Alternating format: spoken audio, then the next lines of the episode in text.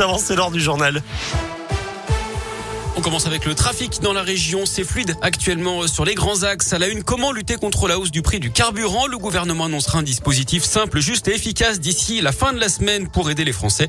Annonce ce matin du porte-parole du gouvernement, Gabriel Attal. Baisse des taxes ou chèque carburant. Aucune piste n'est exclue pour l'instant alors que la hausse des prix risque de durer plusieurs mois. La campagne de vaccination de la grippe avancée de 4 jours. Elle devait démarrer le 26 octobre. Ce sera finalement le 22, c'est-à-dire ce vendredi. L'objectif, c'est de surfer sur la vaccination contre le Covid pour vacciner aussi les plus fragiles contre le virus saisonnier. L'Assemblée nationale elle examine le projet de loi de vigilance sanitaire. Aujourd'hui, le texte prévoit de prolonger le pass sanitaire jusqu'au 31 juillet. Et justement, le faudra-t-il pour les remontées mécaniques dans les stations de ski cet hiver? La réflexion est en cours, dit ce matin le secrétaire d'État au tourisme Jean-Baptiste Lemoine.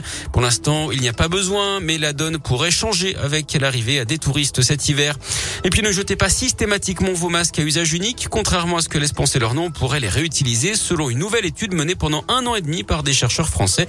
Jusqu'à 10 fois à 60 degrés et protégés par une tête d'oreiller. La colère des AESH aujourd'hui, les accompagnants d'élèves en situation de handicap, ils se mobilisent partout en France pour dénoncer la dégradation de leurs conditions de travail et les conséquences pour les élèves. Ils réclament plus de moyens, de meilleurs salaires, la création d'un statut de la fonction publique et des recrutements massifs. Un rassemblement est prévu à Paris, mais aussi un rassemblement régional à Lyon avec pique-nique et manifestation à partir de 15 heures. Un spectaculaire accident dans la Loire à Saint-Romain-la-Motte, c'est près de Rouen. Un poids lourd s'est renversé sur la nationale 7. Hier, il transportait 27 tonnes de boîtes en papier. Mais c'est surtout son carburant qui causait de l'inquiétude. 500 litres d'essence qui commençaient à se déverser dans le ravin. Des fils électriques ont également été arrachés. Des équipes spécialisées sont intervenues. Un cheval tué sur les routes de la Loire. Ce matin, l'animal a été victime d'un accident, un choc avec une voiture il y a à peu près deux heures sur la commune de Luriec. L'automobiliste âgé de 30 ans a finalement été légèrement blessé dans cette collision.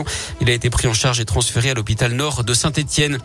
Il scie un poteau à la disqueuse pour détruire une caméra de vidéosurveillance. La scène s'est passée à Oyonnax dans l'un dimanche en début de soirée d'après le progrès.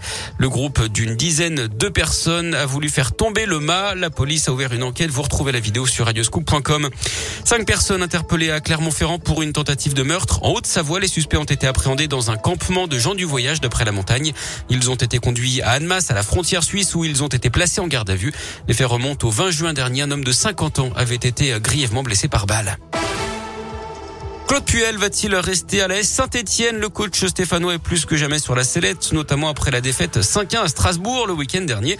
Une réunion de crise s'est tenue hier soir pour évoquer son avenir à court terme. D'après le progrès, il devrait être sur le banc stéphanois vendredi pour recevoir Angers. Et puis de la Ligue des Champions ce soir avec la phase de poule, le PSG reçoit Leipzig à 21h. Merci beaucoup.